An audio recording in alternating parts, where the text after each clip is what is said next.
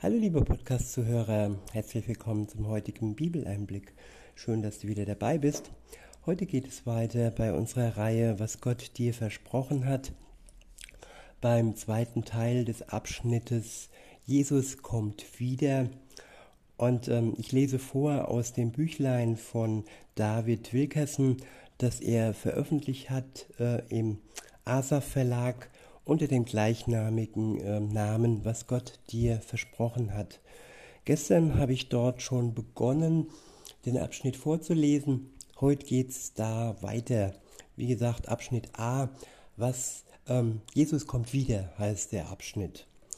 Der nächste Vers daraus steht im zweiten Thessalonicher Brief im dritten Kapitel und es ist der Vers 5. Ich verwende die Übersetzung Hoffnung für alle. Dort heißt es,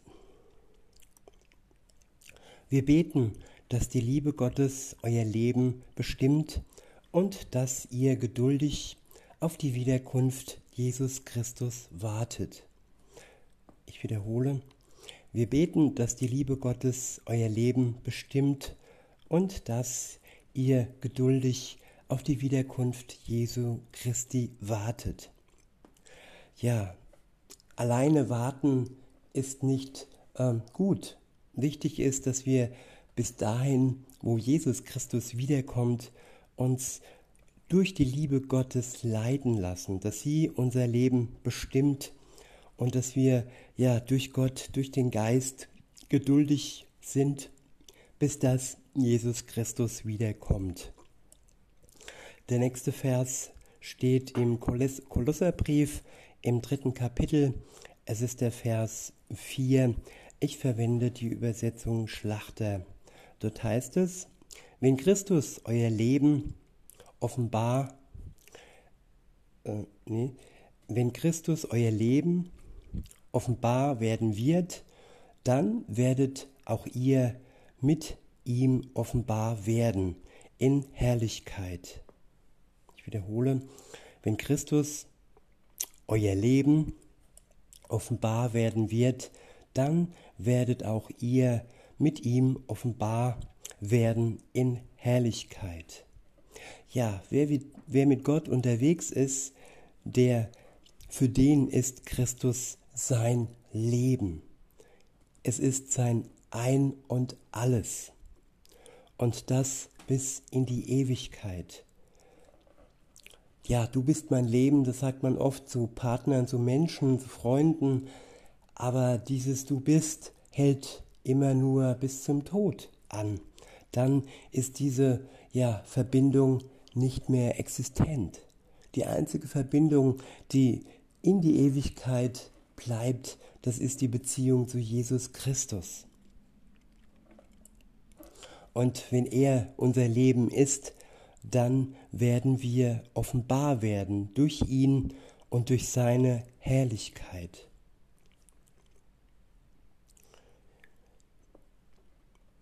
Ja, und der nächste Vers steht im ersten Johannesbrief im dritten Kapitel. Es ist der Vers 2.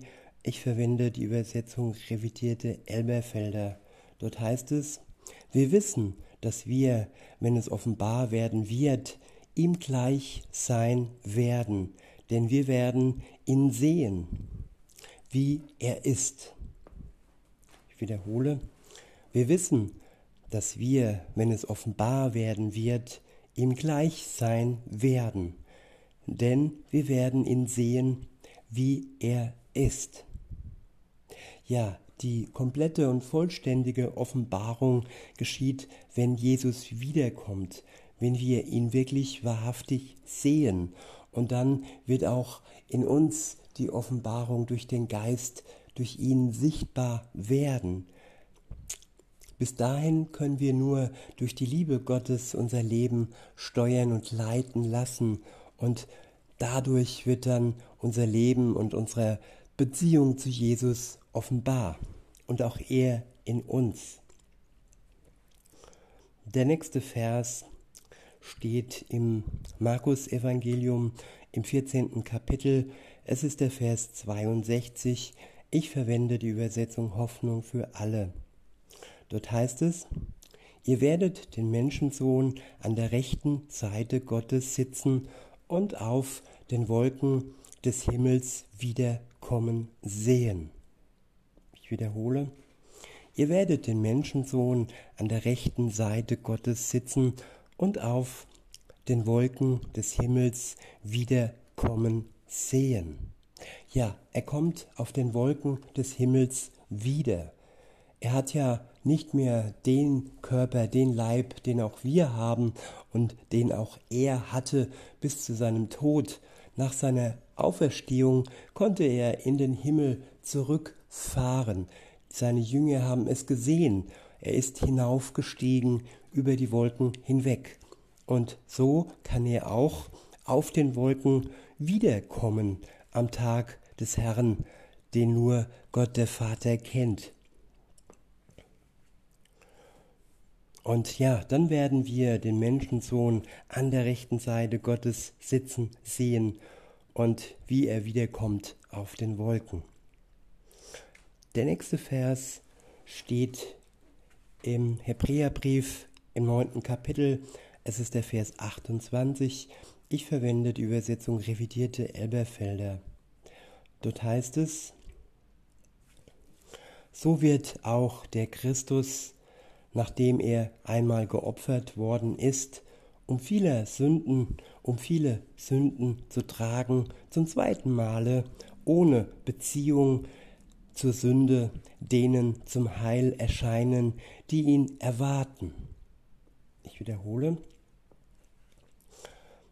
So wird auch der Christus, nachdem er einmal geopfert worden ist, um viele Sünden zu tragen, um viele Sünden zu tragen, zum zweiten Mal ohne Beziehung zur Sünde, denen zum Heil erscheinen, die ihn erwarten.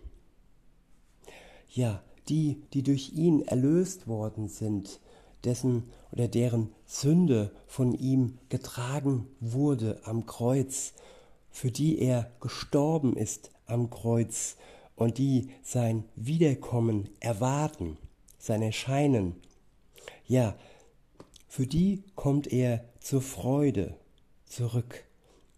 Und er kommt das zweite Mal ohne Beziehung zur Sünde zurück.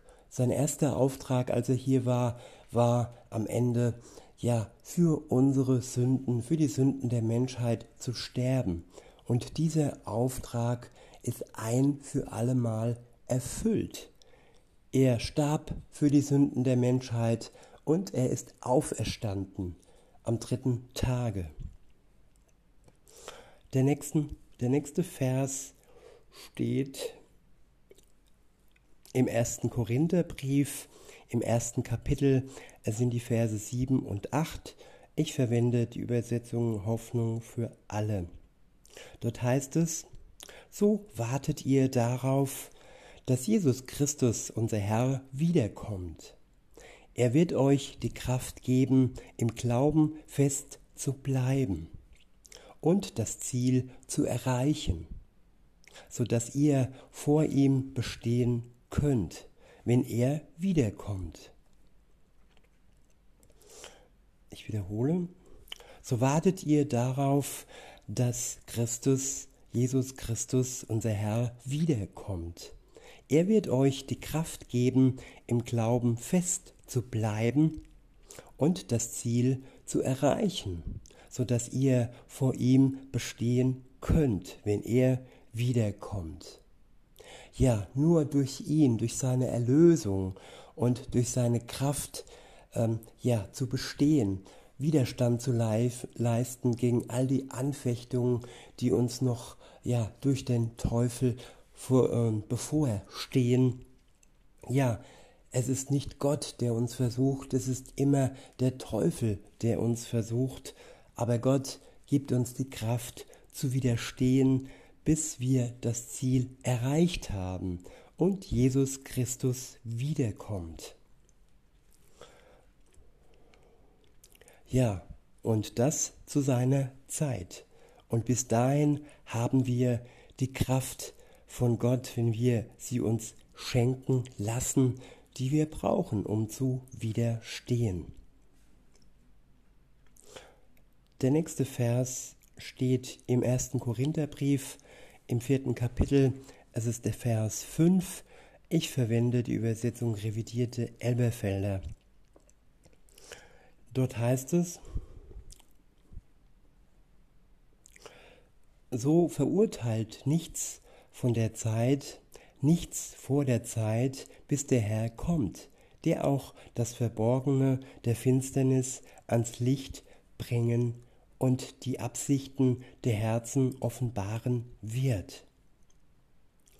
Ich wiederhole, so verurteilt nichts vor der Zeit, bis der Herr kommt, der auch das Verborgene der Finsternis ans Licht bringen und die Absichten der Herzen offenbaren wird. Ja, wir sind und wir sollen nicht als Richter auftreten. Wenn unsere Mitmenschen sündigen, dann können wir sie darauf hinweisen, aber die Verurteilung alleine, die steht nur Jesus Christus zu, wenn er wiederkommt, nicht als Retter, beziehungsweise nicht als Retter für die, die ihn bis dahin abgelehnt haben. Für uns, die an ihn glauben, kommt er als Retter. Aber die ihn abgelehnt haben, für die kommt er als Richter. Und diese Verurteilung, die uns dann ja öfter mal auf der Zunge liegt, dass wir andere verurteilen und den eigenen Balken im Auge nicht sehen und nur den Splitter bei den anderen sehen, ja, da sollen wir uns vor hüten. Es ist ein Unterschied, wenn ich Menschen auf ihre Schuld hinweise und äh, ja, aber nicht sie verurteile. Das steht uns nicht zu. Denn Gott wird alle Absichten der Herzen offenbaren. Auch wenn wir denken, ui, der kann gut spielen, der verdeckt vieles und die anderen sehen doch seine ja, Taktik und seine, ja, seine Schlauheit der Schlange nicht. Und sie lassen sich um den kleinen Finger wickeln. Ja, aber sie können, der, der sündigt, kann Gott nicht um den Finger wickeln. Er sieht die Absichten der Herzen und ihm kann man nichts vormachen. Und wenn wir die Schuld im anderen erkennen, dann sorry, liegt es nicht an uns, ihn zu verurteilen. Der nächste Vers steht im Buch Sacharia im zwölften Kapitel. Es ist der Vers 10. Ich verwende die Übersetzung Schlachter. Dort heißt es, Sie werden auf mich sehen, denn sie durchstochen, den sie durchstochen haben, und sie werden um ihn klagen. Ich wiederhole, sie werden auf mich sehen, den sie durchstochen haben, und sie werden um ihn klagen. Ja, hier könnte man fälschlicherweise sagen, wir haben Jesus ja nicht durchstochen. Das waren ähm, die Römer, die im Auftrag gehandelt haben, und wir haben damit nichts zu tun. Aber nein, hier sind wir gemeint. Hier ist die Menschheit gemeint, die mit ihrer Schuld Jesus ähm, durchstochen hat, aufgrund dessen er gestorben ist und hingerichtet worden ist. Nicht weil er schuldig war, nein, weil er für die Schuld der Menschheit gestorben ist. Ja, und am Ende ist das Klagen groß dann wird gejammert und versucht, nochmal alles rückgängig zu machen und die Zeit und ja, die Ablehnung Gottes irgendwie nochmal zu wenden.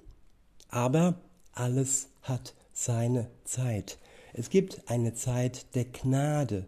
In dieser Zeit leben wir jetzt und heute, liebe Zuhörerinnen, lieber Zuhörer. Insofern können wir uns glücklich schätzen, dass uns Gott noch gnädig zugewandt ist. Aber wenn wir jetzt abwarten, bis er denn wiederkommt, dann, ja, verspielen wir unsere Zeit und er wird dann als unser Richter wiederkommen, nicht mehr als unser Retter. Denn das ist schon vollbracht und das können wir für uns in Anspruch nehmen Und darauf dürfen wir nicht warten, bis er wiederkommt, denn dann ist es zu spät. Wenn ich jetzt hier schreien würde, ja, es ist zu spät, wir haben unsere Chance vertan, dann, ja, hätte alles keinen Sinn. Aber es hat noch seinen Sinn. Jesus ist uns noch gnädig zugewandt. Insofern können wir uns freuen und brauchen nicht, ja, in Panik zu geraten. Der nächste Vers steht im ersten Korintherbrief im elften Kapitel. Es ist der Vers 26. Ich verwende die Übersetzung Hoffnung für alle. Dort heißt es, denn jedes Mal, wenn ihr dieses Brot esst und aus diesem Kelch trinkt, verkündigt ihr den Opfertod des Herrn. Und daran sollt ihr festhalten, bis er wiederkommt. Ja, das ist das Abendmahl, das die Christen feiern. Sie verkünden damit den Opfertod des Herrn. Und auch unser Leben sollte ein Abendmahl sein, dass wir durch unsere Taten ja Christus verkörpern und wieder spiegeln, der in jedem Christen lebt und wohnt durch seinen Geist. Der nächste Vers steht im Lukas-Evangelium im zwölften Kapitel. Es ist der Vers 40. Ich verwende die Übersetzung Luther. Dort heißt es, Seid auch ihr bereit, denn der Menschensohn kommt zu einer Stunde, die ihr es nicht meint, da ihr es nicht meint. Wiederhole, seid auch ihr bereit, denn der Menschensohn kommt zu einer Stunde, da ihr es nicht meint. Ja, man kann sich ausmalen, zu welcher Stunde, zu welchem Anlass, ja, der Herr wiederkommt aber es wird zu einer Stunde sein, da, wo wir es nicht meinen. Ob das jetzt eine Stunde ist, wo es uns besonders gut geht oder wo wir ja mit all den Sorgen beschäftigt sind und äh, trotzdem noch darauf hoffen, dass er uns gnädig ist, wenn wir uns dann entschließen, wenn er wiederkommt. Nein, heute ist die Zeit, heute ist der Tag, um zu ihm umzukehren, liebe Zuhörer. Der nächste Vers steht, oh, das sind mehrere Verse wahrscheinlich, ja. Diese stehen im zweiten Petrusbrief im dritten Kapitel. Es sind die Verse. Moment. Sorry, ich wurde kurz unterbrochen. Ich wiederhole nochmal die Verse, um die es als nächstes geht. Das ähm, sind die Verse 3, 4 und 10 und die stehen im zweiten Petrusbrief im dritten Kapitel. Und dort heißt es, muss ich mal zurückblättern, Moment, ziemlich viel. Ja, da geht's los. Vor allen Dingen müsst ihr wissen, dass in dieser letzten Zeit Menschen auftreten werden, die nicht nach Gottes Willen fragen sondern rücksichtslos nur das tun, wozu sie Lust haben. Nichts ist ihnen heilig. Sie machen sich über alles lustig. Spöttisch werden sie euch fragen, wo ist denn nun euer Christus? Hat er nicht versprochen, dass er wiederkommt? Schon unsere Väter haben vergeblich gewartet. Sie sind längst gestorben und alles ist so geblieben, wie es von Anfang an war. Doch der Tag des Gerichts wird so plötzlich und unerwartet da sein wie ein Dieb. Ja, ich wiederhole nochmal. Vor allen Dingen müsst ihr wissen, dass in dieser letzten Zeit Menschen auftreten werden, die nicht nach Gottes Willen fragen, sondern rücksichtslos nur das tun, wozu sie Lust haben. Nichts ist ihnen heilig. Sie machen sich über alles lustig. Spöttisch werden sie euch fragen, wo ist denn nun euer Christus? Ja, soweit in diesem Teil und wenn wir uns die jetzige aktuelle Zeit angucken, da wird gespottet über Gott. Ich habe heute gelesen, dass äh, ich glaube, das Weltwirtschaftsforum äh, durch ein oder zwei Personen ausgedrückt hat, dass ähm, Jesus Christus Fake News ist, dass die Bibel Fake News wäre. Und ähm, ja, das wird immer mehr und mehr offen ausgetragen, dass das Wort Gottes nicht mehr ernst genommen wird und das Abendland, in dem wir mal gelebt haben, das wird mehr und mehr abgebaut. Zumindest ja, was die Medien, was die Gesellschaft, was die Politiker und äh, die Organisationen ähm, ja vorhaben. Was jetzt in unseren Herzen vorgeht, das obliegt noch uns. Gut, sie wollen auch mehr und mehr uns steuern, das steht fest, aber noch können wir uns für Jesus Christus entscheiden und ihm vertrauen, dass er zu seiner Zeit wiederkommt. Weiter heißt es in den Versen, schon unsere Väter haben vergeblich gewartet, sie sind längst gestorben und alles ist so geblieben, wie es von Anfang an war. Und man kann sagen, ja, Gott sei Dank ist Gott so geblieben, wie er von Anfang an war. Er hat sich nicht verändert. Seine Liebe, seine Gnade ist heute noch die gleiche wie an dem Tag, als er für uns am Kreuz gestorben ist. Und sie bleibt bis zu dem Tag, wo er, so heißt es, doch der Tag des Gerichts wird so plötzlich und unerwartet da sein wie ein Dieb. Ja, bis zu dem Tag, der kommen wird, wie ein Dieb. Der meldet sich auch nicht an. Nicht, dass Jesus ein Dieb wäre, nein, er ist, ja, eben, er kommt unerwartet. Darum geht es. Ein Dieb kommt auch unerwartet. Der nächste Vers steht im Lukas-Evangelium im zwölften Kapitel. Es ist der Vers 37. Ich benutze die Übersetzung revidierte Elberfelder. Dort heißt es, Glückselig jene Knechte, die der Herr, wenn er kommt, wachend finden wird. Ich wiederhole, glückselig jene Knechte, die der Herr, wenn er kommt, wachend finden wird. Ja, und hier ist nicht gemeint, dass wir nicht mehr schlafen, dass wir schlaflos durch die Welt gehen, bis er wiederkommt, sondern dass wir wachsam sind, dass wir die Zeichen betrachten, die passieren. Wie gesagt, dass die Liebe immer mehr erkaltet und dass die Menschen und Organisationen und so weiter immer mehr spöttisch über Gott sich ausdrücken. Und das sind Zeichen des Endes, die Jesus vorausgesagt hat und viele Propheten im Alten Testament auch vorausgesagt haben. Der nächste Vers steht im Matthäusevangelium im 24. Kapitel. Es ist der Vers 27. Ich verwende die Übersetzung Hoffnung für alle. Dort heißt es,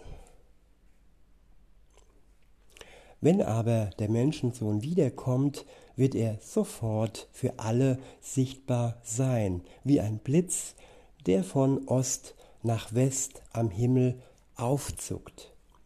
Ich wiederhole, wenn aber der Menschensohn wiederkommt, wird er sofort für alle sichtbar sein wie ein Blitz, der von Ost nach West am Himmel aufzuckt. Wie Jesus das erste Mal gekommen ist, da kam er nach Jerusalem, geboren in Bethlehem und ja, gestorben in Jerusalem auf dem Ölberg. Viele haben das damals nicht mitbekommen. Deshalb war ja der Missionsauftrag noch da von Jesus, als er zurück in den Himmel ging, als er sagte, geht in die Welt und bringt meine frohe Botschaft hinein in die Welt. Aber ja, dieser Auftrag läuft und wenn er ausgeführt ist, wenn jeder Mensch Jesus äh, von seiner Botschaft gehört hat, dann wird Jesus für alle sichtbar kommen wie ein Blitz, der quer über die Welt und die Welt ja umringt sozusagen, weil die Welt ist ja rund und dann mehrfach umringt an jeder Ecke und an jeder Stelle, wo Menschen sich äh, ja begeben und äh, unterwegs sind, werden sie sehen wie ein Blitz, dass Jesus wiederkommt. Keiner kann dann sagen, uh, ich habe es nicht gesehen, als er kam. Nein, jeder wird sehen, dass er wiederkommt von Ost, von Ost nach West. Ja, und der nächste Vers steht in der Apostelgeschichte im ersten Kapitel. Es ist der Vers 11. Ich verwende die Übersetzung revidierte Elberfelder. Dort heißt es, dieser Jesus, der von euch weg in den Himmel aufgenommen worden ist, wird so kommen, wie ihr, wie ihr ihn habt hingehen sehen in den Himmel. Ich wiederhole, dieser Jesus, der von euch weg in den Himmel aufgenommen worden ist, wird so wiederkommen, wie ihr ihn habt hingehen sehen in den Himmel. Ja, mit dem gleichen Körper wird er wiederkommen.